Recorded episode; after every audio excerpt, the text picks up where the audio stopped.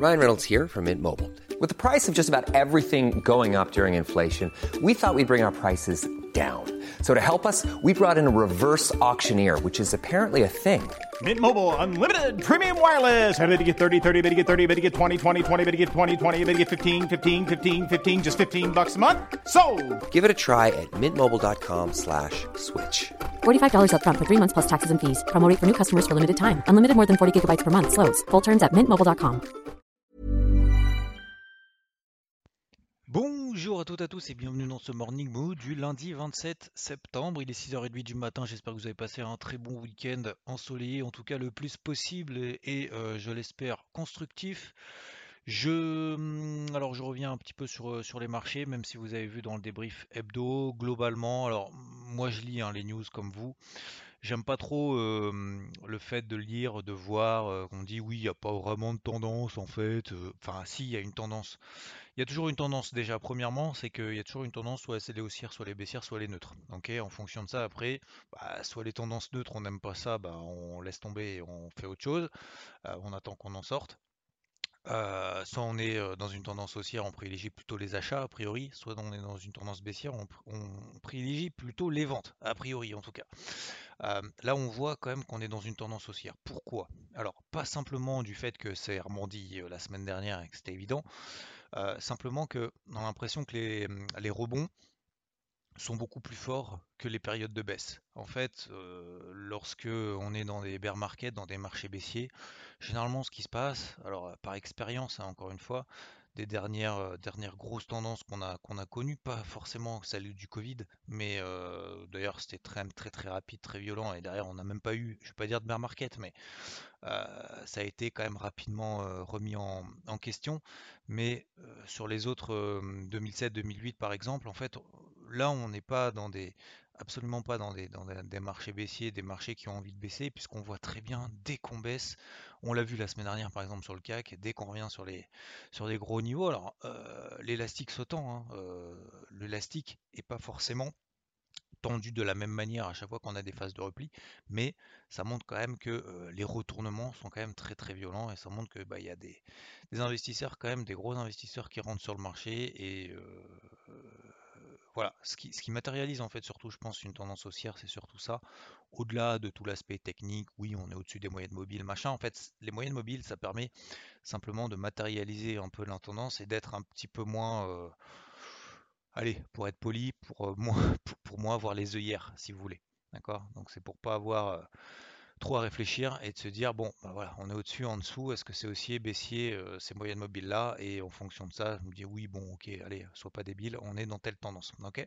Alors ça veut pas forcément dire que ça va monter demain ou baisser demain ou ne rien faire demain en fonction de la tendance actuelle mais ça veut dire qu'il y a plus de probabilité qu'on reste dans ces tendances pour le moment euh, et qu'on la prolonge de plus en plus. Alors parenthèse fermée pourquoi est-ce que je vous parle de ça? Simplement parce que bah voilà pour le moment on est toujours dans des tendances haussières je pense qu'il faut pas trop s'y opposer faut pas trop se poser de questions faut pas trop essayer de réfléchir de oui vers grande Evergrande ou pas, machin, etc.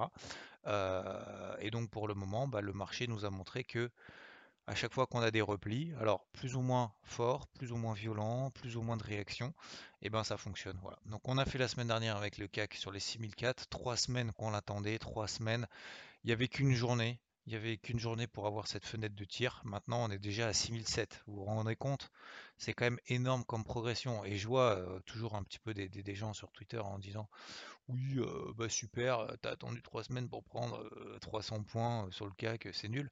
Alors, ok, bon, je comprends, hein, je, comprends qu'on qu'on sache pas trop investir sur les marchés et, qu'on comprend pas de quoi on parle, mais faut bien raisonner en pourcentage de son capital, d'accord? 300 points sur le Dow Jones, c'est pas 300 points sur le CAC, d'accord? Faut pas raisonner en points. Ça, c'est pour les gens qui, bah, qui n'investissent pas vraiment en fait sur les marchés. Vous vous rendrez compte par vous-même, c'est déjà le cas que euh, 300 points sur le CAC, ça n'a pas du tout la même valeur que 300 points sur le Dow Jones en termes de variation.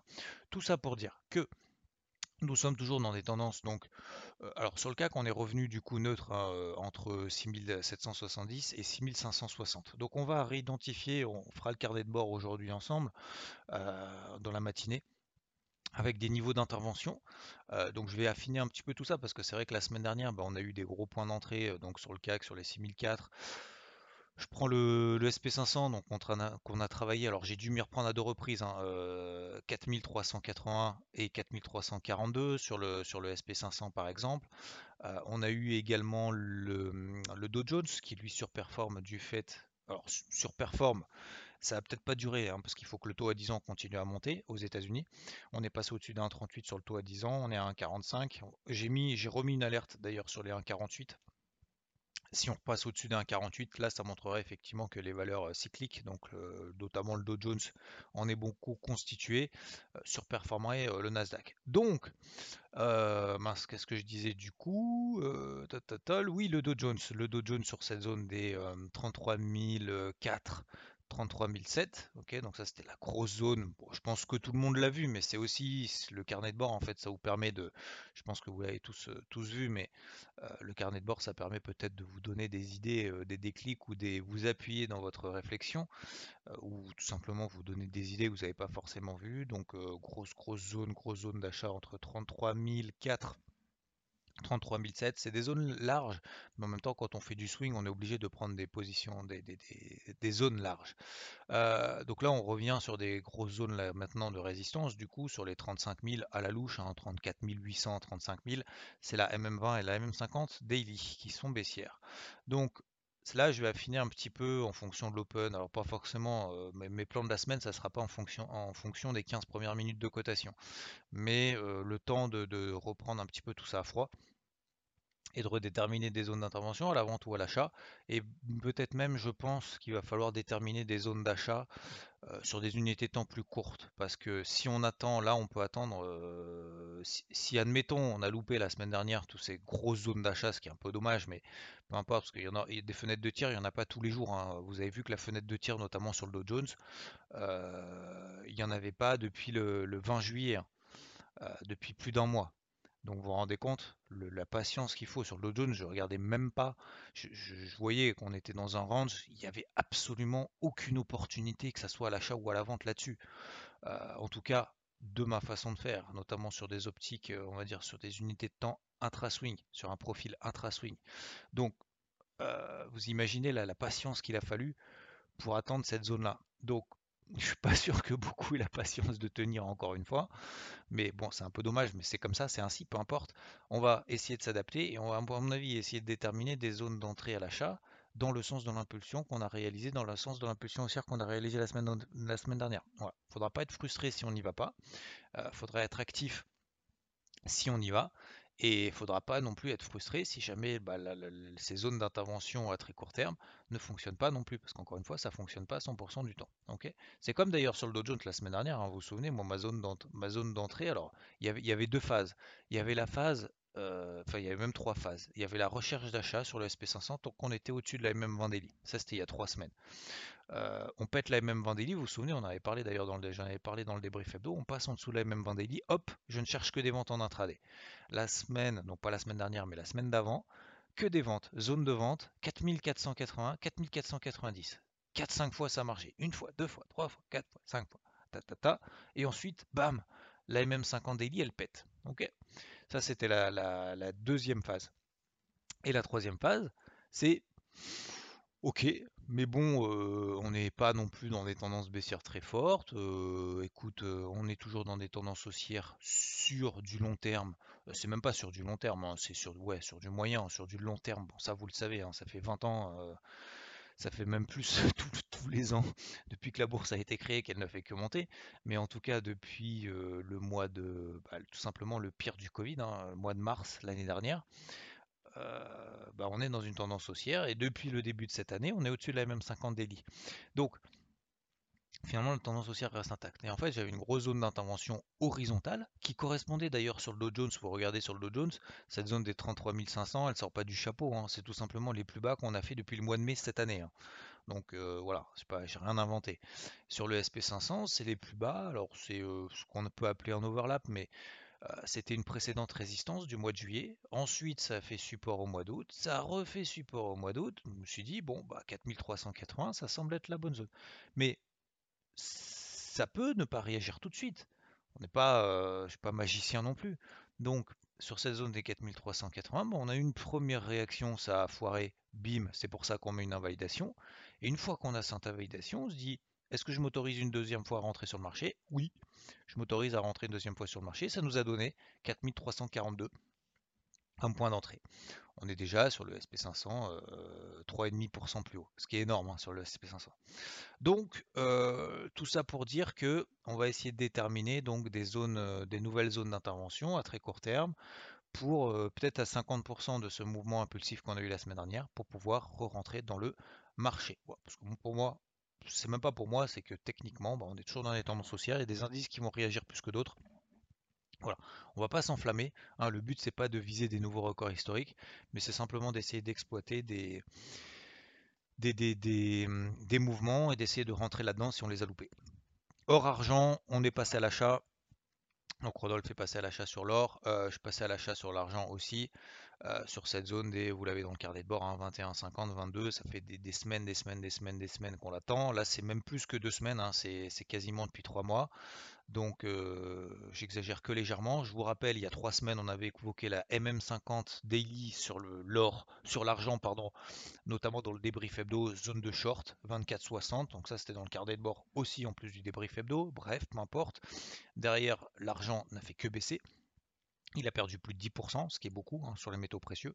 Là, on est à nouveau dans une zone d'achat autour des 22 dollars. Voilà, tout simplement. 22,50, 21,50, on peut élargir, mais on est dans une grosse zone d'achat moyen terme. Je vous le, vous repartagerai dans le, dans le crypto, dans le, pardon, le, carnet de bord, je vais y arriver, euh, sur des optiques surtout moyen terme. Euh, euh, le dollar, pardon excusez-moi, le dollar euh, bouge pas trop, l'eurodoll, je pense pas qu'il faille trop se concentrer là-dessus. Sur les 1,16, je reviendrai éventuellement à l'achat de manière offensive, mais là, franchement, je suis pas sûr que ça soit forcément intéressant, c'est pas là où il se passe des trucs. Et euh, dernière chose, je vais quand même le suivre, hein, bien évidemment, vous l'aurez dans le, dans le carnet de bord. Concernant les cryptos, bah, c'est toujours la même histoire. Voilà, je vous ai partagé un seul graphique depuis, même sur BFM d'ailleurs. Hein. Euh, je l'ai expliqué. Il y a depuis il y a 2-3 semaines, il y a un mois, je pense qu'il faut se concentrer sur la capi totale. Euh, c'est notre point de repère. Ça sert à rien d'essayer de regarder le Bitcoin parce que je vois encore, oui, non, mais le Bitcoin il est à 41 000, à 39. Oh, this is the end of the world. Et en fait, à chaque fois, c'est le point bas. Je pense qu'il faut vraiment, vraiment continuer à rester concentré sur la capi totale parce que vous prenez la capi totale, vous tracez un range et vous regardez qu'à chaque fois qu'on réagit sur la borne basse du range, on l'a fait quasiment la semaine 4 fois. Hier, j'ai même envoyé une notif d'ailleurs sur EVT en expliquant effectivement on pouvait revenir sur cette zone verte, donc sur les 1800 milliards de dollars, et on est revenu sur cette zone verte des 1800 milliards de dollars, et qu'est-ce qui s'est passé depuis? Ben, On a eu un rebond de 10%. donc je pense que c'est très important d'être, de continuer à avoir l'esprit ouvert pour travailler ces cryptos, de nouvelles cryptos peut-être qu'on préfère. Hein. Euh, on peut changer, hein, bien évidemment. Hein, de, crypto au fil, au fil du temps et au fil des, semaines et des mois qu'on fait des recherches, mais d'être concentré sur les cryptos qu'on préfère. Au-delà du fait des, cryptos qu'on préfère, vaut mieux préférer des cryptos qui montent. D'accord? Vous prenez, alors je prends un exemple, vraiment vous allez peut-être sourire, mais, mais c'est vraiment oublier qu'elle s'appelle de cette manière-là. Vous prenez Shiba. Prenez Shiba depuis euh, le mois de juin. Regardez ce qu'elle fait. Elle fait rien. Est-ce que c'est intéressant d'être là-dessus? Est-ce que c'est intéressant de la travailler à l'achat? Je ne sais pas. A priori non. C'est beaucoup plus compliqué que de travailler des cryptos qui montent parce que lorsqu'elles vont se replier, bah, elles vont monter plus vite. Donc c'est peut-être plus facile. Je ne sais pas. Donc au-delà au du fait qu'elle s'appelle SIBA et que ce soit un shitcoin, mais juste par rapport à ces tendances-là. Même si on ne sait pas forcément ce qu'elle fait, je pense que ce qui est intéressant effectivement, c'est de travailler les plus fortes. Alors, soit celles qui sont dans des tendances haussières à l'aide de moyens mobiles, soit celles à très court terme qui sont au-dessus ou en dessous de moyennes mobiles à très court terme. Vous prenez des moyennes mobiles H1, des moyennes mobiles H4, d'accord? Donc ce sur une temps là, vous prenez des MM50, vous prenez MM50 H4, MM50 H1. Vous regardez, on est, les cours ils sont au-dessus ou en dessous? Si on est au-dessus, bah, a priori elles ont plutôt de la force. Donc peut-être mieux de privilégier celle-là. Voilà. Et jusqu'à ce qu'on repasse en dessous, jusqu'à ce qu'on trouve des plus fortes. Vous voyez? Donc ça, ça peut être 3-4 cryptos à travailler dans la journée, les plus fortes. Ensuite, il y a les stratégies long terme où là, bah, on a plus d'affinité sur certaines cryptos. Moi, je suis repassé à l'achat sur UOS. Il y en a beaucoup qui m'ont reproché en disant Ouais, d'accord, mais tu as encore un OC à l'achat, euh, tu passes à l'achat 55. On n'a pas vraiment fait 55, on a fait 55-30.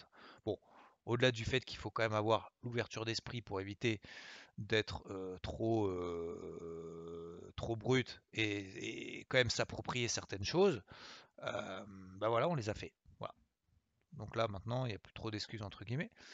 mais donc il y, a ces cryptos-là que je travaille depuis quand même très longtemps, depuis la fin de l'année dernière. Je, travaille notamment Ultra par exemple depuis les 13 centimes et à plusieurs reprises. Mais au-delà de celles-là, finalement, qui ne sont pas les plus fortes, en tout cas pour le moment, hein, objectivement, euh, c'est pas celle qui monte le plus. Hein, euh, Ultra, depuis mi-août, elle fait plus rien, voire elle baisse. Donc, mais il y a d'autres cryptos sur lesquels on peut s'intéresser. Alors beaucoup me reprochent Cardano. Bah, Cardano, pareil, elle a fait dans le crypto board, il y avait une zone d'achat entre 1,85 et 1,95. Bon, bon, ça a à 1,92, 1,91 autour de cette zone-là. Et depuis, euh, sur, sur Cardano, par exemple, on a pris 25%.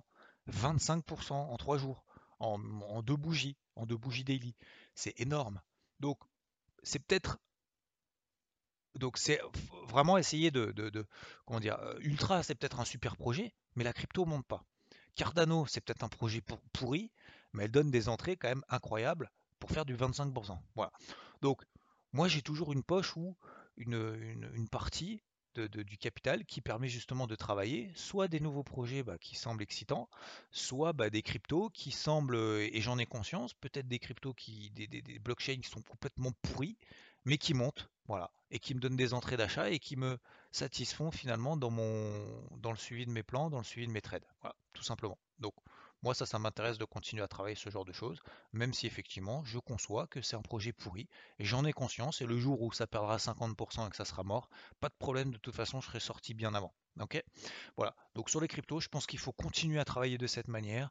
Plus 5, plus, plus 8, plus 10%, on allège, on sécurise, ou alors euh, tout simplement on sécurise pas et on se dit on va to the moon, et on continue à travailler sur les phases de repli, tout simplement. Je pense que c'est comme sur les marchés traditionnels d'ailleurs. Allez, je vous embête pas plus en tout cas, c'était quand même j'espère en tout cas pédagogique. Le but c'était de revenir de manière aussi pédagogique et d'apprendre des leçons de ce que nous donne le marché, de ce que nous montre comme information le marché, de la manière dont il évolue depuis maintenant quelques temps, essayer de euh, de remettre tout ça en place, essayer de mettre noix sur blanc en disant qu'est-ce que vous voulez. Est-ce que vous voulez acheter sur repli, vendre des tendances haussières? Est-ce que vous voulez travailler un capital? Est-ce que vous voulez constituer un capital progressivement? Sur quelle crypto? Pourquoi? Comment? Quelle poche? Quel cash? Jaloux? Est-ce que c'est maintenant qu'il faut rentrer à l'achat sur le CAC, sur le SP ou pas? Ou est-ce que j'attends des replis? Est-ce que je vais travailler à très court terme? Si je travaille à très court terme, quel pourcentage je, m'autorise dans la semaine? Même chose sur les cryptos, etc. etc. Je pense qu'il faut vraiment faire un gros point là-dessus parce que même si ça va prendre du temps, sur vous en disant qu'est-ce que je veux vraiment et sur, bah, sur tout simplement d'un point de vue technique, qu'est-ce que je veux allouer et machin, même si ça va être flou au départ, ce qui est tout à fait normal, vous garantit que tout ce travail-là, ça va vous servir toute votre vie d'investisseur sur les marchés. Vous garantis qu'une fois après, vous êtes à l'aise avec votre façon de faire en disant Ok, ça baisse, bah c'est cool, on va avoir des opportunités d'achat. Ça monte, ah bah c'est cool, je vais pouvoir alléger, encaisser un petit peu mes gains et pour voir du coup allouer un petit peu de cash si jamais j'ai des nouveaux replis, etc. etc. Est-ce que je suis vraiment dans des tendances haussières? Est-ce que je suis vraiment dans des tendances baissières? Ok Allez, je fais pas plus long, je vous embête pas plus, je vous souhaite une très bonne journée. Généralement le lundi matin c'est assez intensif en termes de, contenu. Donc vous embêtez pas, vous inquiétez pas, ça sera pas tous les jours la même chose. Je vous souhaite une très bonne journée, euh, en forme, commencez bien votre semaine et atteignez vos objectifs au fur et à mesure. Euh, on avance pas à pas pour atteindre des gros objectifs, mais il faut se concentrer sur le pas à pas dans un premier temps, sur le court terme. Allez, je vous souhaite une très bonne journée, je vous embête pas plus, ciao. When you make decisions for your company, you look for the no-brainers. And if you have a lot of mailing to do, stamps.com is the ultimate no-brainer. It streamlines your processes to make your business more efficient, which makes you less busy. Mail checks, invoices, legal documents, and everything you need to keep your business running with Stamps.com. Seamlessly connect with every major marketplace and shopping cart. Schedule package pickups and see your cheapest and fastest shipping options from different carriers. With rates up to 89% off USPS and UPS rates. And with the Stamps.com mobile app, you can take care of mailing and shipping wherever you are. Make the same no-brainer decision as over 1 million other businesses with stamps.com. Sign up with code program for a 4-week trial plus free postage and a free digital scale. No long-term commitments or contracts. That's stamps.com. Code program.